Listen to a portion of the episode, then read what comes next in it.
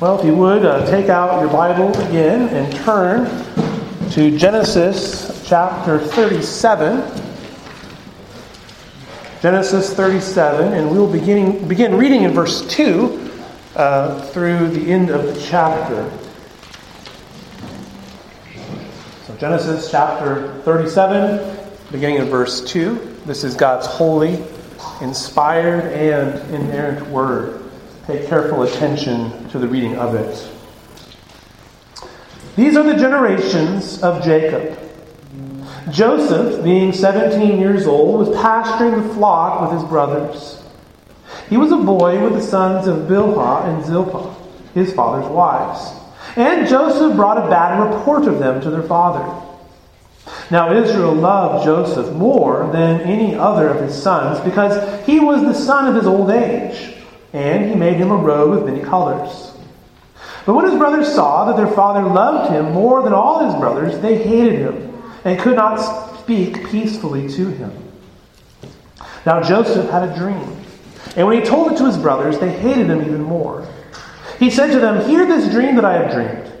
Behold, we were binding sheaves in the field, and behold, my sheaf arose and stood upright.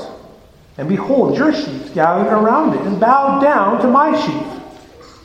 His brother said to him, Are you indeed to reign over us?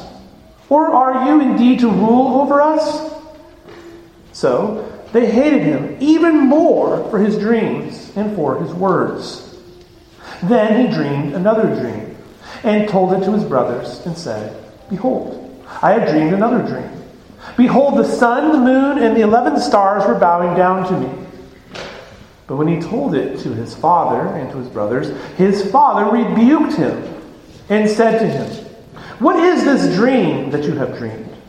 Shall I and your mother and your brothers indeed come to bow ourselves to the ground before you? And his brothers were jealous of him, but his father kept the saying in mind. Now his brothers went to pasture their flock near Shechem. And Israel said to Joseph, Are not your brothers pasturing the flock at Shechem? Come, I will send you to them. And he said to him, Here I am. So he said to him, Go now and see if it is well with your brothers and with the flock, and bring me word. So he sent him from the valley of Hebron, and he came to Shechem. And a man found him wandering in the fields. The man asked him, What are you seeking? I am seeking my brothers, he said. Tell me, please, where are they pasturing the flock? And the man said, They have gone away, for I heard them say, Let us go to Dothan. So Joseph went after his brothers and found them at Dothan. They, said, they saw him from afar, and before he came near to them, they conspired against him to kill him. They said to one another, Here comes this dreamer. Come now, let us kill him and throw him into one of the pits. Then he will say that a fierce animal has devoured him, and we will see what will become of his dreams. But when Reuben heard it, he rescued him out of their hand, saying, Let us not take his life. And Reuben said to them, Shed no blood. Throw him into this pit here in the wilderness, but do not lay a hand on him, that he might rescue him out of their hand to restore him to his father. So when Joseph came to his brothers, they stripped him of his robe the robe of many colors that he wore. And they took him and threw him into a pit. The pit was empty, there was no water in it. Then they sat down to eat. And looking up, they saw a caravan of Ishmaelites coming from Gilead, with their camels bearing gum, balm, and myrrh, on their way to carry down to Egypt. Then Judah said to his brothers, What profit is it if we kill our brother and conceal his blood? Come, let us sell him to the Ishmaelites, and let not our hand be upon him, for he is our brother, our own flesh. His brothers listened to him. Then Midianite traders passed by, and they drew Joseph up and lifted him out of the pit, and sold him to the Ishmaelites for twenty shekels of silver. They took him, they took Joseph to Egypt.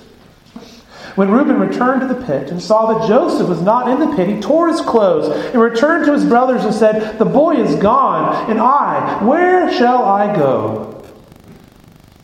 Then they took Joseph's robe, slaughtered a goat, and dipped the, the, blood, the robe in the blood.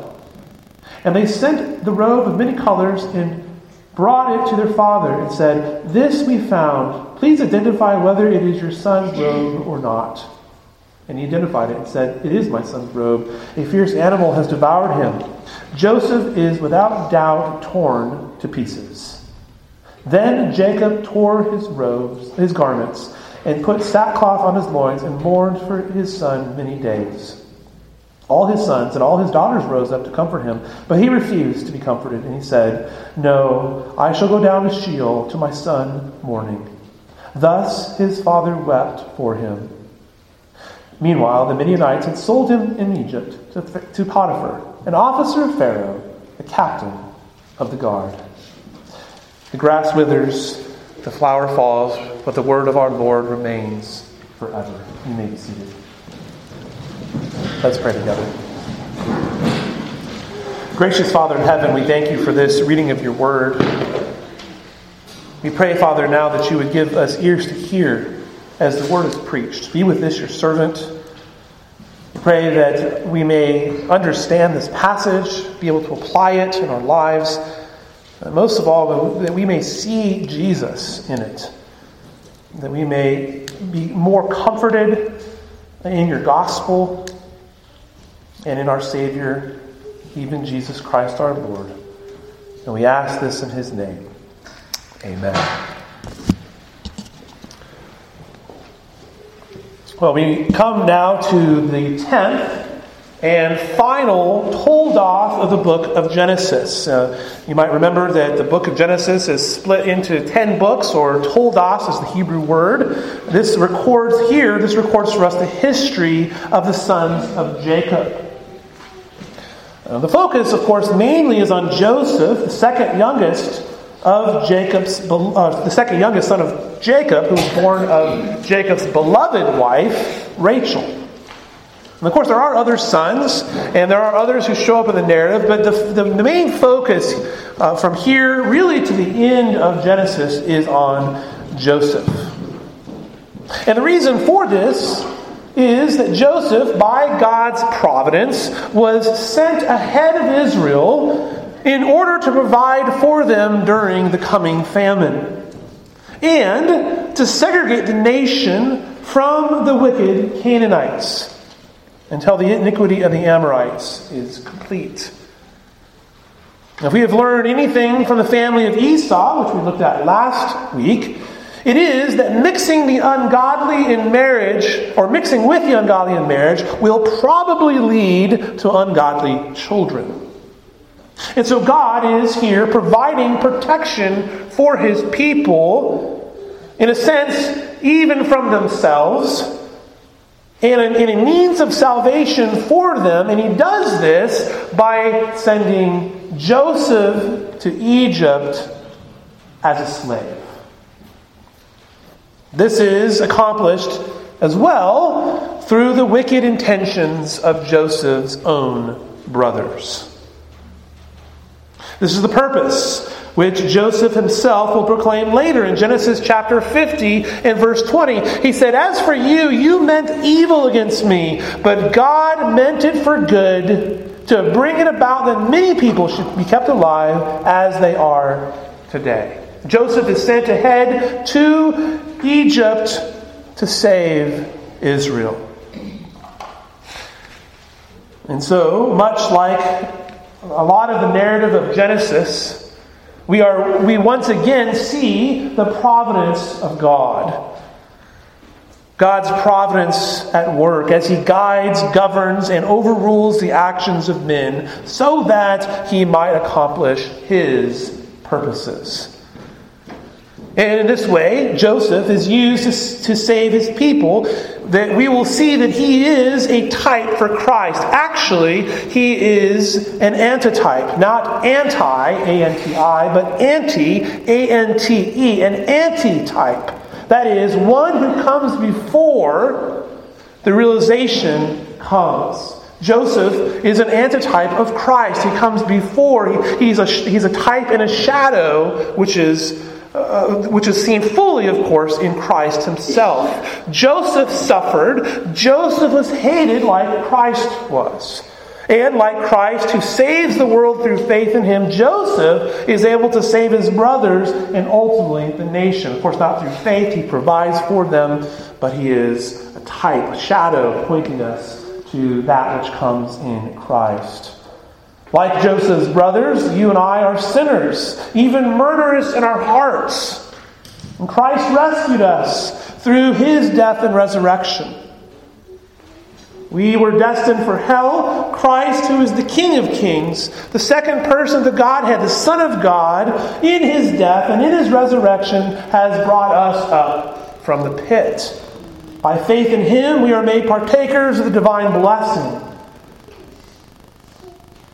We are invited into the great banquet of the King of Kings. We'll see later in the story, of course, that his own brothers are at the banquet table of Joseph.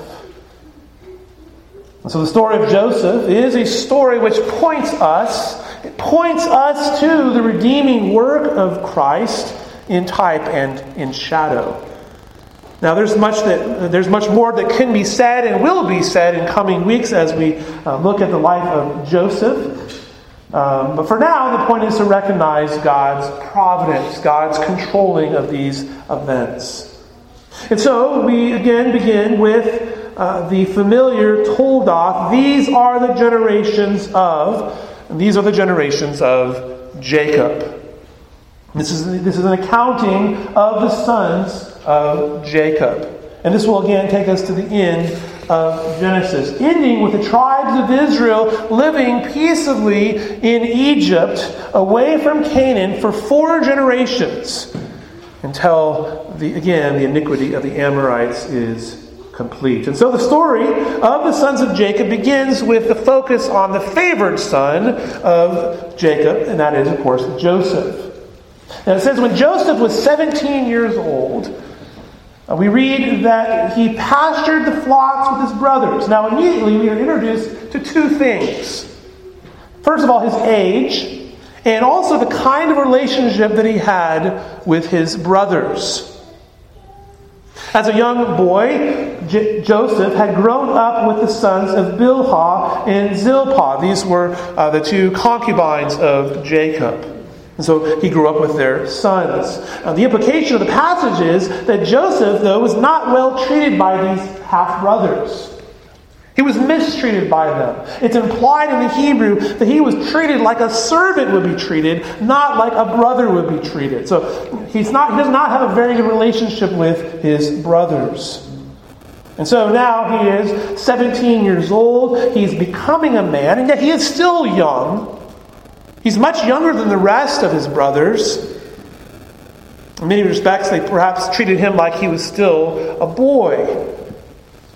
He was treated as a boy as the others have become men. Now, this is a very awkward age for a young man who is among men. He's not afforded any respect, and this is, this is compounded by him having the most favored son status. And so you begin to get a picture of why Joseph has problems.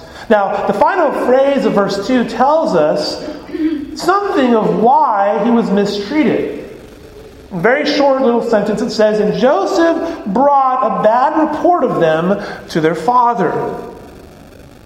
Now, some have taken this to mean that Joseph was some sort of tattletale. And, you know, if he's a tattletale, you might say, well, no wonder he has a bad relationship with his brothers. He's always telling on them. But that doesn't really fit with what we know about Joseph's character, particularly from the rest of the narrative. Joseph was not perfect by any means, but he was a righteous young man, and he sought to do that which was right, even when it was unpopular. Sometimes that meant giving a bad report about his brothers. He was honest with his father about things. One commentator put it this way the narrative of Joseph shows how wisdom rules. Joseph is being portrayed as, a, as faithful to his father in the little things. So, whatever his father asked of him, he was careful to do it. He had a very keen sense of justice, which is why he would give an accurate report of the actions of his brothers, what they did, or perhaps what they did not do. By being careful of the small things, Joseph would eventually be given authority over great things. And it was God who was preparing him for this. Now, the, the disjunctive clause, which starts in verse 3, explains another part of the reason that there's animosity against Joseph by his brothers. We read that Joseph, or Israel rather, loved him more than his other sons because he was the son of his old age. Now, here again rises the ugly head of favoritism.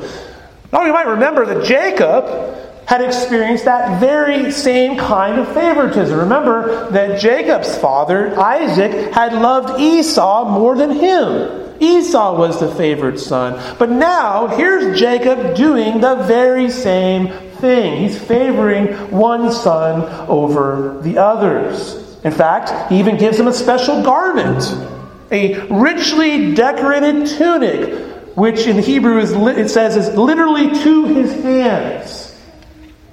Now, the Hebrew is actually uncertain as to what exactly that means. Uh, the multicolored translation comes from the Septuagint and also the Latin Vulgate. They translate it many colored. And so it could have been a long sleeved tunic, or it could have been a tunic which was decorated all the way down to its sleeves. That may be what is inferred there. Whatever it is, it's not clear. The only other places in Scripture where this same phrase turns up is in 2 Samuel chapter 13. And that's in a reference to a robe which the king's daughter Tamar wore, which then may, may point to a garment which indicates royalty. So this may have been a, a royal garment.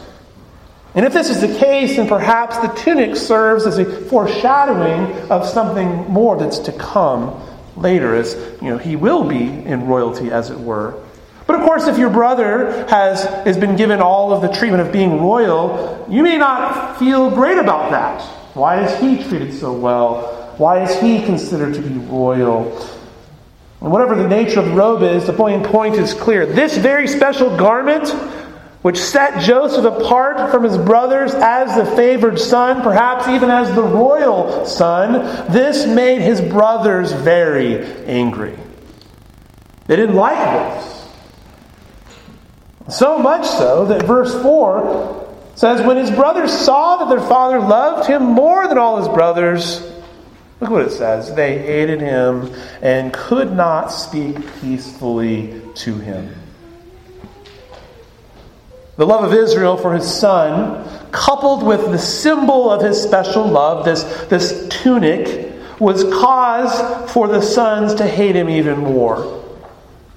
The animosity between siblings is another reminder of the animosity which found itself all over Jacob's family.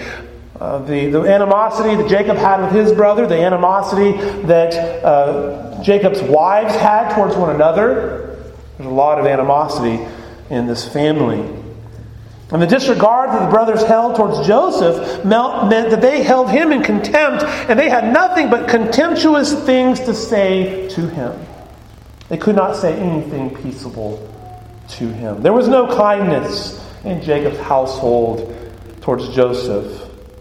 Or it could be translated this way they could not even so much as greet him. They wanted really nothing to do with his brother. Sons of Jacob then were acting more like Cain, the seed of the serpent. So now, verse 6, Joseph announces that he's had dreams. You already see that he doesn't have this great relationship with his brothers. They, they don't like him. And now he comes with these dreams. Now, dreams in the ancient Near East were a common means of divine communication. The Lord used dreams to reveal his will or to bring about prophecy. The revelation of this uh, at the beginning of the story demonstrates God's preserving and governing all his creatures and their actions. So, this dream foreshadows events which will take place decades into the future when Joseph ultimately becomes the second in command in Egypt. And Joseph, again, will become an antitype of Christ, one who will suffer and one who will save his people. The dream, however, does nothing to decrease the amount of hostility which the, the brothers feel. In fact, these dreams increase the amount of hostility they have toward their brother.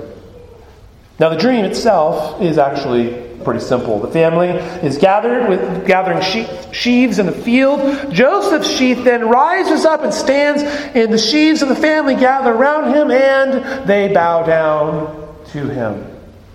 God had chosen Joseph to be the hero of this drama of redemption.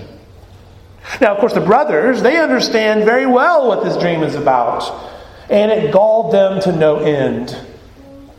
Now, some have suggested that Joseph was gloating over his brothers, or somehow he was prideful. But again, this does, the text does not really give us warrant to understand it that way. Now, of course, that doesn't mean he wasn't doing that. He was, after all, a teenager. But to understand this way is to read a little bit too much into the text, to impugn Joseph's character. It could be that Joseph was simply saying that I, I had a dream. Let me tell you about the dream. But of course, regardless, it was not well received by the brothers. Verse 8 they say, Are you indeed to reign over us? Or are you indeed to rule over us? Now, both of these uh, statements from the brothers are infinitive absolutes, which give emphasis. The brothers are essentially saying this You don't really think you will rule over us, do you? You don't actually think that, do you? And so, because of his dreams, the text says they hated him even more.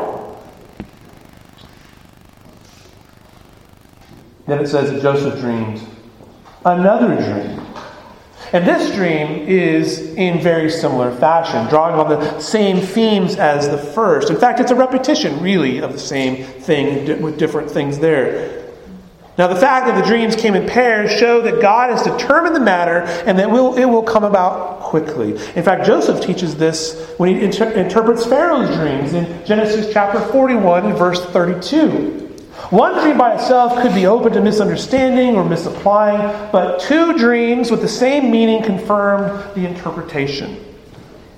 All of the dreams in, in, in Joseph's account, by the way, come in pairs. So here, the first dream was sheaves which bowed down, and the second is the sun, the moon, and the eleven stars which bow down to Joseph. Now, the point, again, is very clear. It's not lost on even Jacob. Joseph was to rule over the family. Verse 10. When he told it to his father and to his brothers, his father rebuked him. And he said to him, What is this dream that you have dreamed? Now, unlike the first dream, Joseph reported this one to his father, and his father's reaction is actually one of dismay. This vision that Joseph has had, this dream, was a threat to the social order of the patriarchy. Joseph may have been the favorite son, but maybe this is too much. And so Jacob rebukes him, recognizing the sun, the moon, and the stars represented his family. Now, by the way, the, the mother mentioned here is not Rachel. We already know Rachel's dead. The mother is Leah. She would have taken up the sole mantle of the matriarch of the nation. With both of these dreams taken together, it was understood that by God's decree, Joseph would take on a role which was superior to all of them, to his father, mother, and his brothers. Joseph was to be their superior. This may, was perhaps too much for Jacob to comprehend. Thus he says, Shall I your mother and your brothers indeed come to bow ourselves to the ground before you? How could you dream such a thing to think that you would be our superior? You know, it's like, son, I, I love you, but this is, this, is, this is too much. Jacob admonished Joseph for his impotence. How could you say such things, Joseph? You can't actually believe that this will take place. Do you? Jacob may have doubted the truthfulness of his dream on the one hand, but on the other, we read that he kept the saying in his mind. It's like, you know, Jacob may have been mystified, he may have been confused, but here's this double dream, and it must be taken seriously. What if this is true? What if this is true? Jacob is, maybe at the very least, he's confused. He's not sure. This is pretty incredible. Now, for his brother's part, of course, they were jealous of him. They hated him. I mean, they already didn't like him, right? And now, here he comes, he's sharing these crazy dreams. Their animosity toward him has now coming to a breaking point, even to the point where they wish that he were dead. This kid is crazy. And so they, they, that leads them to launch a conspiracy against him. Now, verse 12 tells us that his brothers were away. They were pasturing their father's sheep at Shechem. So some, some period of time has now gone forward. The brothers have gone off pasturing the sheep. Now the, the narrative does not tell us why Joseph wasn't with them initially. But now Jacob was going to send his son on a reconnaissance mission. Verse 13, he says, Are not your brothers pasturing the flocks in Shechem? Come, I will send you down to them. Go, see if it is well with your brothers and the flock, and bring me word. Go, go out and check it out. See what's going on. Let me know uh, things. Obviously, Jacob could trust his son to tell him the, truly what is happening in the field. But despite, so, despite the animosity of the brothers toward Joseph, Jacob sends his son into a hostile environment of angry siblings, away from home, away from the protection of their father. And perhaps Jacob doesn't see the brothers as a threat and so he sends Joseph to Shechem. Now, Shechem, you might remember, is significant because this was the scene of Dinah's rape. This is also the scene of Simeon and Levi's murder of the Hivites, which is an interesting connection of a place which has a history of violence for the people of Israel. Why, also, would they go so far? That's not explained in the text either which may tell us something about the peace which existed between Israel and their neighbors. It also may say something to the coming famine.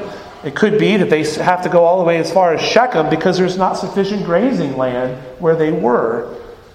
But what the reason is, is not told to us. Nevertheless, Joseph went. He traveled the 50 miles from Hebron to Shechem. And it is here that he's found by an anonymous man who finds Joseph wandering around in the fields. Sort of interesting. Well, first of all, who is this man? It's not said who he is. We don't know who, who this is. And Joseph wandering about sort of reinforces this idea of him being somewhat naive, but also speaks to us about the providence of God.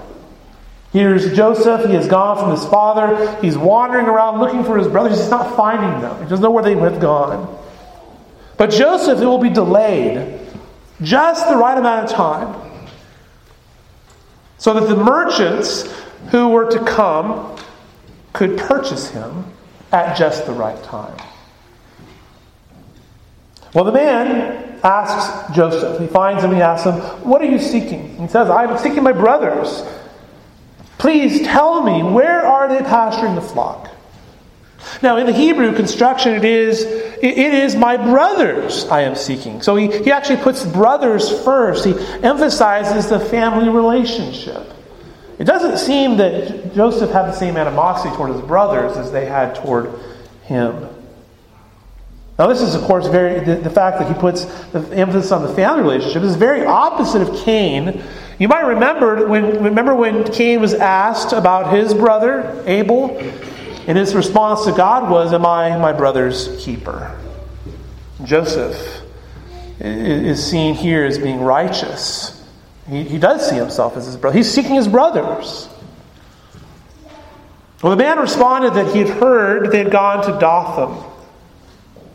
Now we might ask, well, how does this man know this? We, first of all, you know, we have no idea who this man is, and now somehow he knows their itinerary. How does he know they had gone to Dothan? Who is this man? Was he present when they spoke about going there? Did he did they tell him that directly? Did he happen to be in the field and overhear them? Did he hear through the grapevine? How, who is this man and how does he know this? Now, now some have suggested that there's a parallel here with the, with the unknown man who wrestles with Jacob, which is then to say that this would be the Lord who finds Joseph wandering around the field. The thing is, we can't be certain. We can't be dogmatic on this point. But what we can say is this this is another example of God's providence. God is is ensuring these events would take place. He was ensuring that Jake or that Joseph would find his brothers and he would find them at exactly the right time for the events which would take place. God's hand of providence at work, God orchestrating events, guiding Joseph to the ends to accomplish his that is God's will. And so Joseph then goes to Dothan, and this is where he finds his brothers. Verse 18 then says, When they saw him coming from afar, they conspired together to kill him. Now, Joseph's tunic probably gave him away. It would have been recognizable even from afar. And so they saw him coming from some distance, and they say this Here comes this dreamer. Ah, look, there's the dreamer. That the, that the brothers spoke among themselves perhaps indicates that this was not just one brother who was leading, but that as they began to talk about Joseph, there was a pack mentality. Each one was getting worked up about, about this. And they literally called him the Lord of Dreamers. Here comes the Lord of Dreamers, the one who will lord it over us. Of course, this statement drips with sarcasm. It just drips with sarcasm. Joseph is identified by only why they hate him. All the thing, all the reasons they hate him are the only things they look at. They, they speak of his coat, his robe, and they speak of his dreams. And so their plan, as, as Joseph is coming closer and closer to them, their plan becomes very simple. Let's kill him, let's throw him into one of these pits. The pits would have been water cisterns, which at that time would have been dried out. And so they would throw him in the pit, and then they would report to their father some wild animal had got a hold of him. And if they say that let us kill him, again shows the group think which had taken over. They'd, they'd worked themselves into a frenzy. And as a group, they were willing to do that which they would not have considered doing individually. The dreams of Joseph, though, can't come to anything if he's dead. Here comes the Lord of Dreamers, but if he's dead, then I guess those dreams will come to nothing.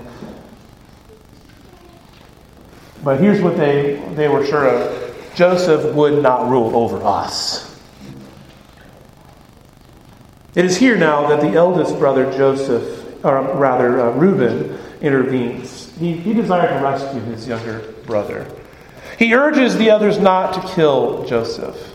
Instead, he suggests that they should just simply throw him into one of the pits in the wilderness. And what's implied there is just let nature take its course. Just throw him in one of the pits, leave him in there. Nobody's going to hear him in the villages. It's going to be too far away. Just let him die alone like that. Of course, Reuben had other plans. He wanted to save Joseph, he wanted to return him to his father. But we might wonder why does Reuben suddenly have a conscience? Perhaps he felt guilty for the injury he brought to his father.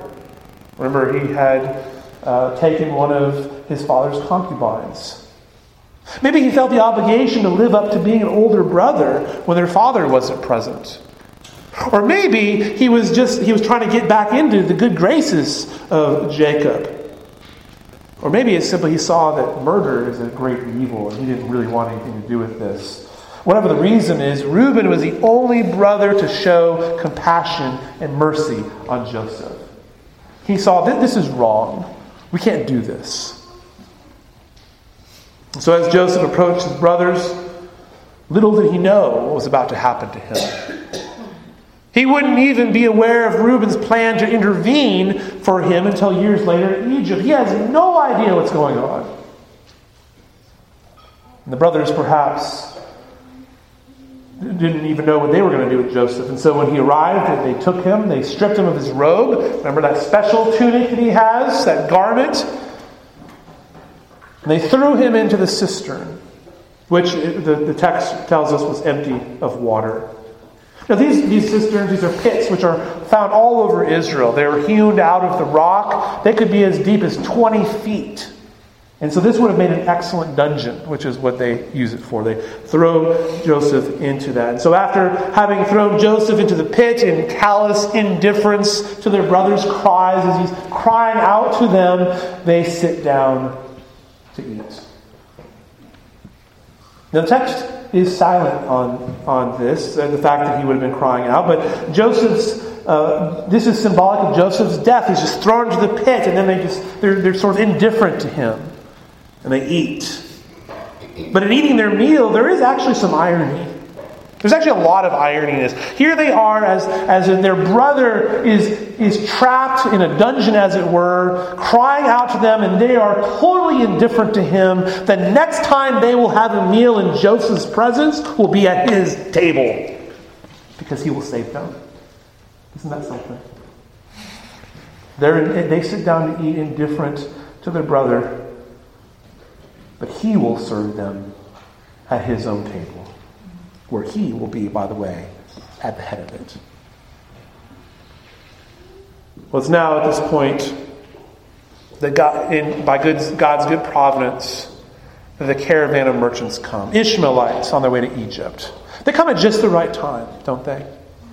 Perhaps the brothers weren't going to listen to Reuben. They were going to go, go ahead and kill him anyway. We, we don't really know, but what we know is this. They saw the Ishmaelites come, and Ju- Ju- Judah now steps up as a leader, and he asks this What profit is it if we kill our brother and we conceal his blood? Let us sell him to the Ishmaelites, and let not our hand be upon him, for he is our brother, our own flesh. It doesn't do us any good if we just kill him. Let's sell him. We can be still rid of him. If they're going to get rid of Joseph, they may as well profit from it. So Judah's sub- suggesting a substance, uh, suggesting substituting one evil for a different sort of evil.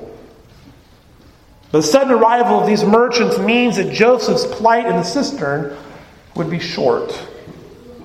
And the brothers agree to sell him. And so the traders come, they lift him out of the pit, and they sell him for 20 shekels of silver.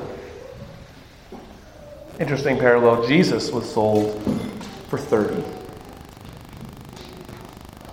Notice, too, the, na- the names uh, Midianite and Ishmaelite are both used for the same caravan. This is because these were interchangeable. These were really the same people group.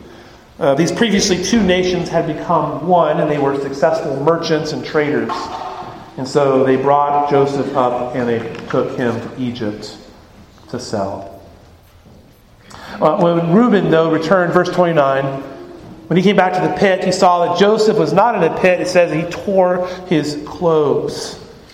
So Reuben comes back. We don't know why he wasn't around when uh, the, the merchants came. But he finds that Joseph, um, that Joseph was gone, and so he begins to mourn. He tears his clothes. Uh, Reuben was the one to suggest that Joseph be put in the pit so that he could rescue him later. Uh, he may have initially thought that the other brothers had killed him after all. And going back to his brothers, he says this The boy is gone, and where shall I go? You see, Reuben is the oldest. And he was going to be the one to have to face their father. And he dreaded this. Frankly, it didn't really meet his purposes if he was trying to sort of, you know, rebuild his relationship with his father. But what this also shows us is the failure of Reuben's leadership and the rise of Judas. They weren't really willing to listen to Reuben, they were willing to listen to Judah. And so, in order to cover up the sale of their brother, they decide to slaughter a goat. And they took the blood and they put it on this tunic, uh, the, the, uh, the uh, garment of many colors. And they do this to fool their father, to thinking that Joseph had somehow been torn to pieces by a wild animal. And there is, again, irony here. There's so much irony in the scriptures. Remember that J- Jacob had deceived his father with a couple of goats.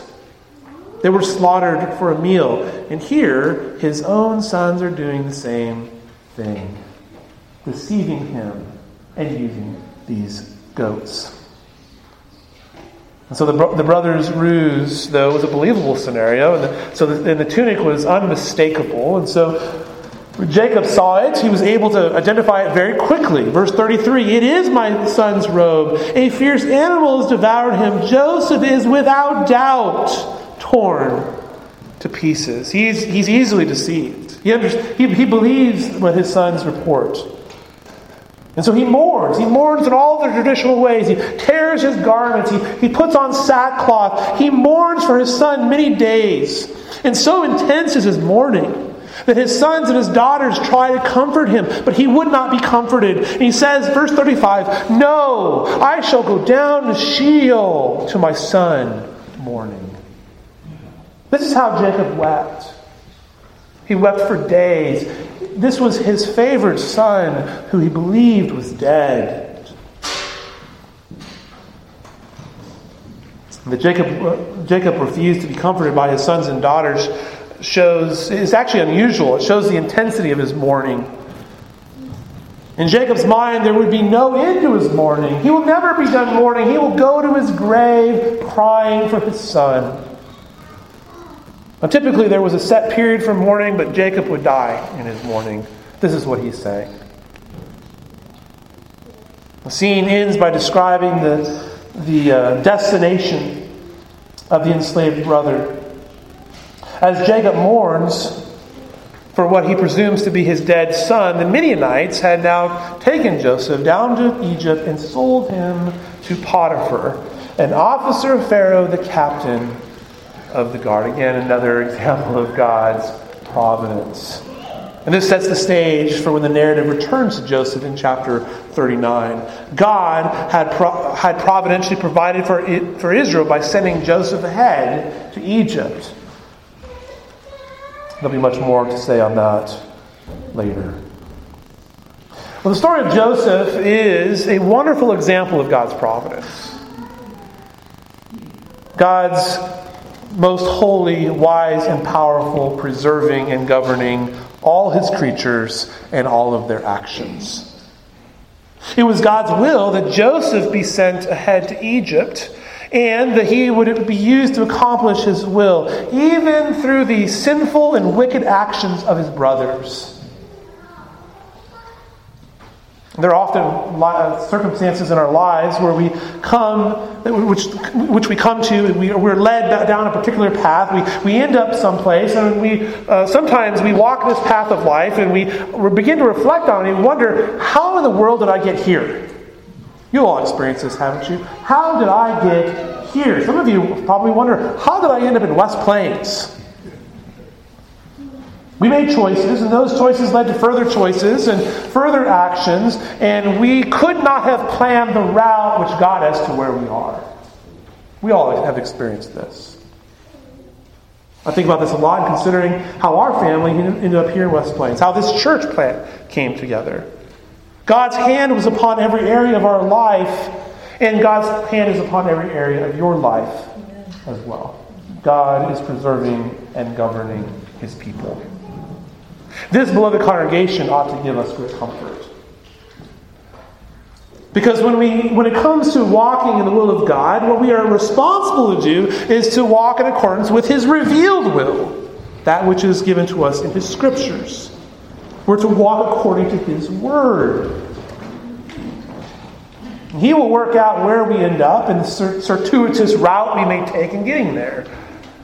This was certainly the case for Joseph. I mean, Joseph wouldn't have asked, like, Lord, you know, I want to go down to Egypt. Send me down as a slave. No. And yet Joseph was living obedient. He was living simply obedient to God. He was being obedient to his father, and he, we will see this further. Even as he sold as a slave, he will live obedient to his master. And we're going to see this play out more as God's hand is upon him in Potiphar's household, and even what happens after that. God, through his providential hand, using evil, even the evil intentions of the other sons of Jacob, accomplished his will by doing good to Israel, ultimately providing for the preserving of their lives. Our Savior Jesus Christ purchased us by his own blood. Blood which was shed at the hands of evil men. And yet this resulted in your salvation and mine by faith in him. God's hand of providence. And since Christ has done this, do we really think that he would then leave us or forsake us? I mean, think about the rest of your life. Jesus died for you. He has called you to be His. Do you suddenly think, well, now God doesn't care about me? No. On the contrary, He has your best intentions in mind. He is doing you good. He is caring for His people. Do we always understand the route this will take? Do we, do we think that, well, I should be avoiding suffering then? No. No, God's people suffer. We see this with Joseph. We see this with many people in the scriptures. God's people sometimes suffer. That doesn't mean He's left you. And sometimes it's because He's working out His intentions. You can take comfort that God is blessing, God is doing good. And so you can rest in our Savior, knowing that the God who did not spare his own Son, but gave him up for us all, will graciously give us all things. Let's pray together. Gracious God and Heavenly Father, we thank you for your word and for the reminder from Genesis, from the story of Joseph that your hand of providence is always at work, that you are accomplishing your will and for your glory. And Father, we pray that we may be faithful to walk in obedience to your word. That though circumstances in our life may not go the way we want them to go, that we can trust that you are doing good and that you are working all things out according to the counsel of your will for the praise of your glory. We thank you, O God. And we pray all this in Jesus' name. Amen.